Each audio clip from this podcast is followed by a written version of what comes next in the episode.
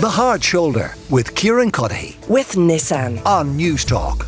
Bernie, thank you very much. You are listening to The Hard Shoulder. Kieran Cuddihy with you until 7 o'clock. And joining me for the Thursday interview this week, the Labour Party leader, Ivana Bacik. Ivana, how are you? Very good, thanks, Kieran, and happy fifth anniversary of repeal. Well, actually, yeah, we spoke to uh, Ailbhe Smyth a little bit about that earlier in the show, and we'll, we'll speak to you about it in just a moment. Um, but uh, uh, answer me this what does the leader of the Labour Party do now in weather like this to enjoy it?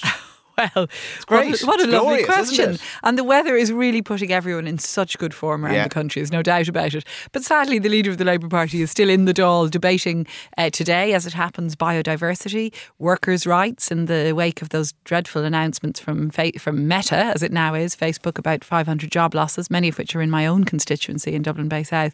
So we're still at work debating these issues. And of course, today being the fifth anniversary of repeal, we'll also be talking about repeal. Indeed, I raised it earlier this morning in the Dáil with the Taoiseach. So, uh, so we're at work as normal, but still feeling happier because of the sunshine. I think, yeah, everyone and, and I know there's this um, rally as well uh, happening uh, this evening uh, as well for, for repeal and for Yes. what's considered, I guess, the unfinished work on that front uh, from campaigners. Uh, so listen, maybe maybe once that's all done and dusted, you'll have a chance to uh, put the feet up and enjoy the good weather like everybody else I know wants to over the few next few days.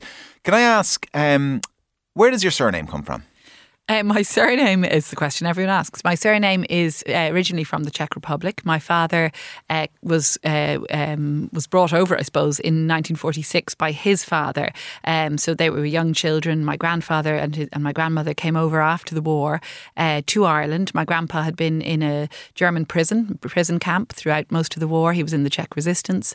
Uh, but after the end of the war, with the Allied victory, there was a very shameful period in Czech history where the incoming communist uh, government uh, imprisoned many of those who'd been in the Czech resistance alongside those who'd collaborated with the Nazis. So my grandfather had fought against the Nazis, but he could see what was coming and he was able to escape before uh, the communist regime really cracked down and came to Ireland. And he'd been a glass manufacturer in Bohemia in the south of, of Czech, what was then Czechoslovakia before the war. And he re established, along with an Irish business person, he re established Waterford Glass after the war. And of course, it went on to become a hugely successful enterprise, employing at its height thousands of people in Waterford. And just recently, we were very proud as a family to see my grandfather honoured with a plaza now in his name, Bacik Plaza in Waterford City. Um, and, you know, he, I suppose his, his story and my father's story is the story of the successful contrib- and positive contribution that immigration makes and has made to Ireland. And my grandpa was always so grateful to Ireland for giving him and his family refuge. He came here because we were a neutral country, because he had some links with glass industry here, but also because we were neutral and we were away from both communist and fascist, uh, you know, history uh, on, on the continent of Europe. But it certainly made for an interesting background growing up. I I'm did my sure it schooling in. West Cork, and there weren't many people with uh, unusual names there. My mother is a Murphy from County Clare, though. I hasten to say. All right, okay. Uh, so a bit of maybe what we call it normalcy on, on, on that side of the family. Um, to, to what extent did that that experience um, of of such sharp violence and political extremes as well inform your grandfather and your father's worldview or in their political view?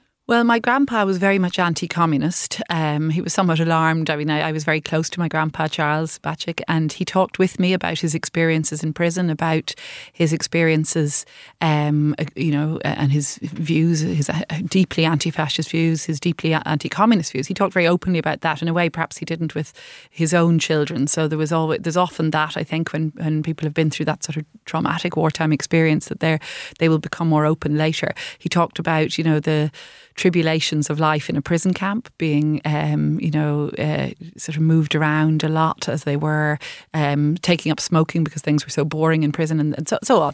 But, you know, it certainly informed his outlook. He was deeply passionate about democracy and about, um, and I suppose about making a political contribution. So while he was alarmed that I was uh, left wing, left leaning always as Well, a 'cause I- I was gonna he ask about that. But, you know, I suppose my socialism, my social, my Yeah. my political outlook is very much in the in the tradition of European social democracy. And my grandpa was a social democrat too. He believed in the idea of a social state, of the state intervening, but eh, but in a democratic system. So I think that was that was where he he uh, was proud that you know I had stood for your uh, students' union elections, and indeed he was still alive when we were taken to court and threatened with prison for giving information on abortion to women in crisis pregnancy as young students in the late eighties in, in Trinity. So you know, um, Grandpa was very supportive of that, um, and again because it was a democratic process. So for him, it was a passion for democracy and um, uh, an appreciation that social democracy is a you know and a strong Czech tradition of social democracy that that is a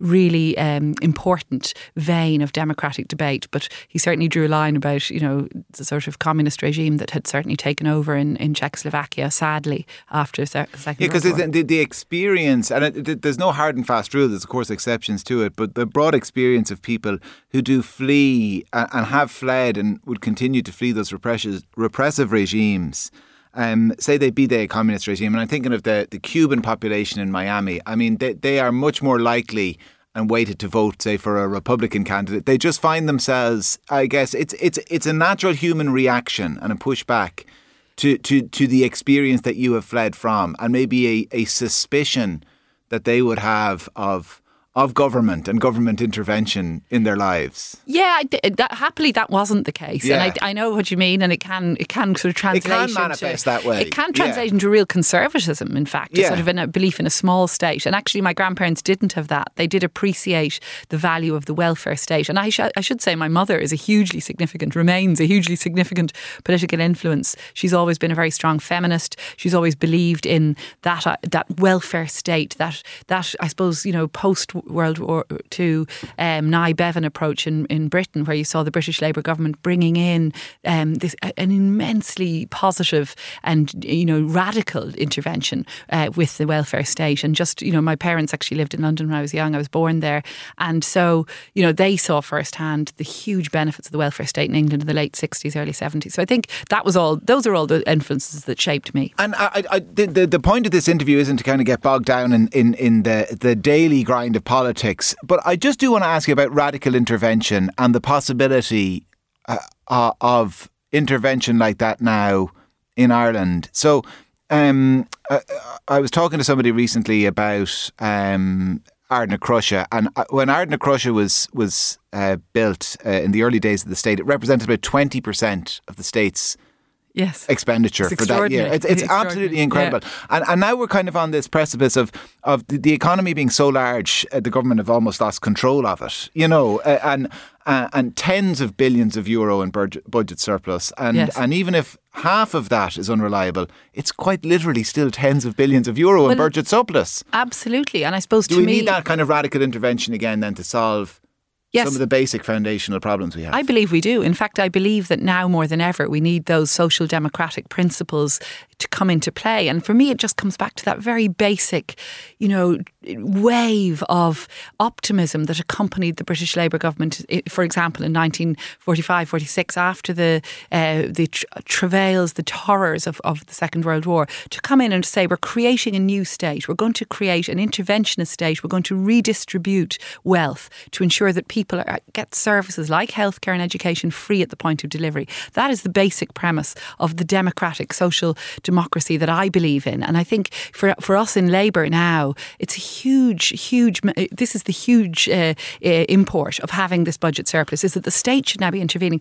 Let's resolve the housing crisis. I put forward an ambitious programme at our Labour conference recently that the state should be now seeking ambitiously to deliver 1 million homes in the next 10 years, 50,000 new builds a year, 50,000 deep retrofit and refurbishment a year, because we know that's the level of state intervention that's needed. We've seen the private market failing to deliver, developers simply not having capacity to build enough homes for the people that people now need. And similarly, we need that sort of intervention on childcare, where again we've always just relied on you know small piecemeal private provision. People across my constituency telling me they have to put down, you know, they've to trying starting to look for creches when they first become pregnant because there is just so little childcare available available, and it's so expensive. So we need to change this. We need to have that level of state intervention, and that's basic social democracy. That's what Labour believes in. Well, listen, I, I said we didn't want to get bogged down in the, the, politics of today. We we started to flirt a little bit with it there. So I'll tell you what we'll do. We'll take a very quick break, and when we come back, I do want to talk about the fact that it is five years uh, to the day since Ireland voted to repeal the Eighth Amendment to the Constitution.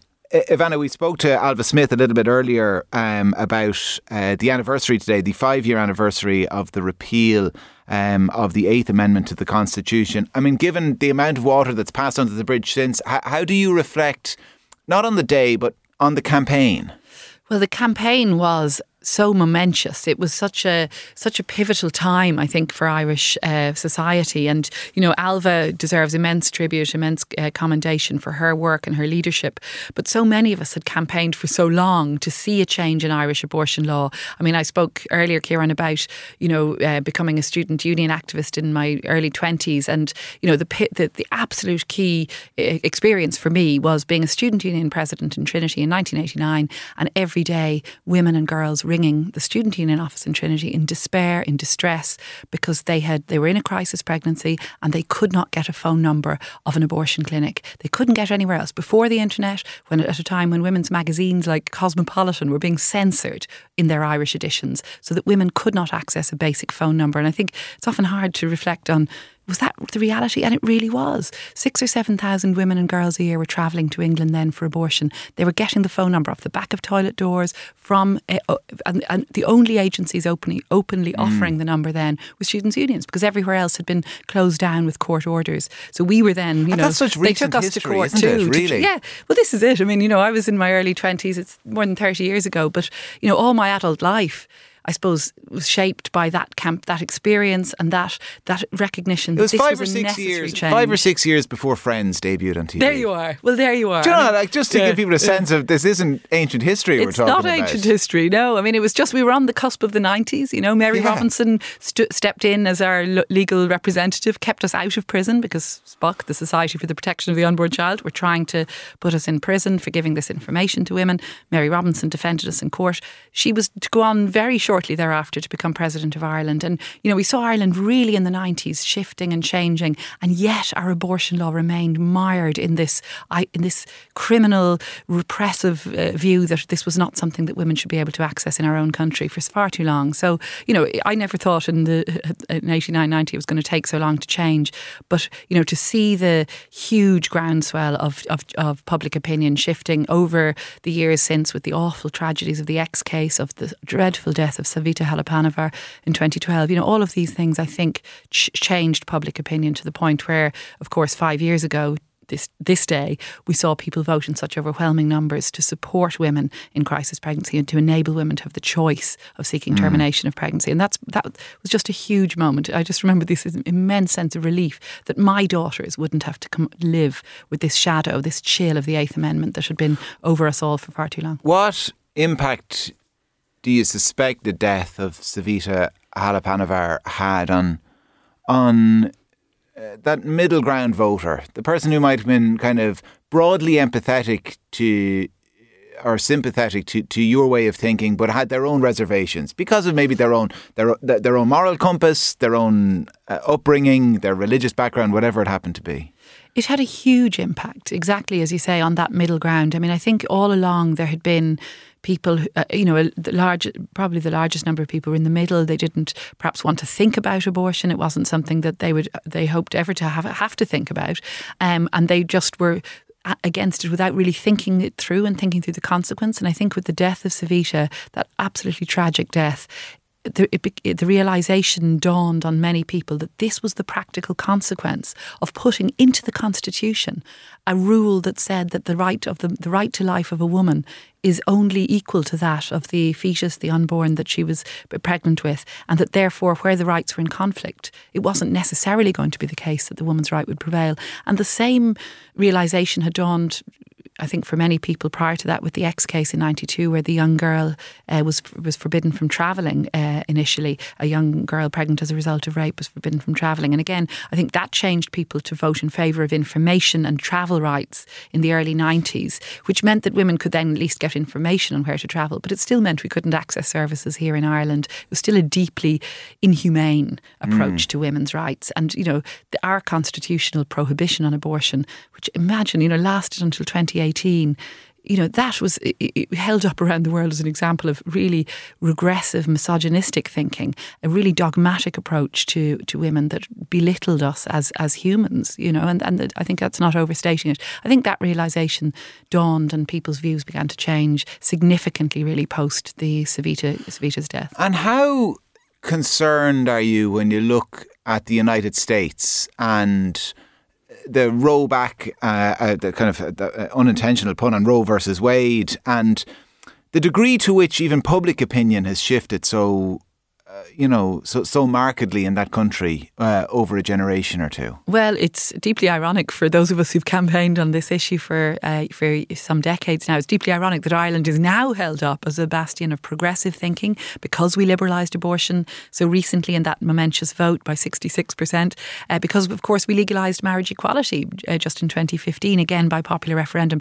But I think you know when we look at what has happened in America with the rollback on Roe v. Wade, the undermining of that by the Supreme Court, we can see that there's no room for complacency. That just mm. because we did manage to win over that middle ground, we were able to persuade people that women do need access to abortion, that couples, whatever their sexuality, do require a right to marry. These were the arguments that were made in the marriage equality campaigns and in the repeal campaigns, and that won over a compassionate, empathetic middle ground.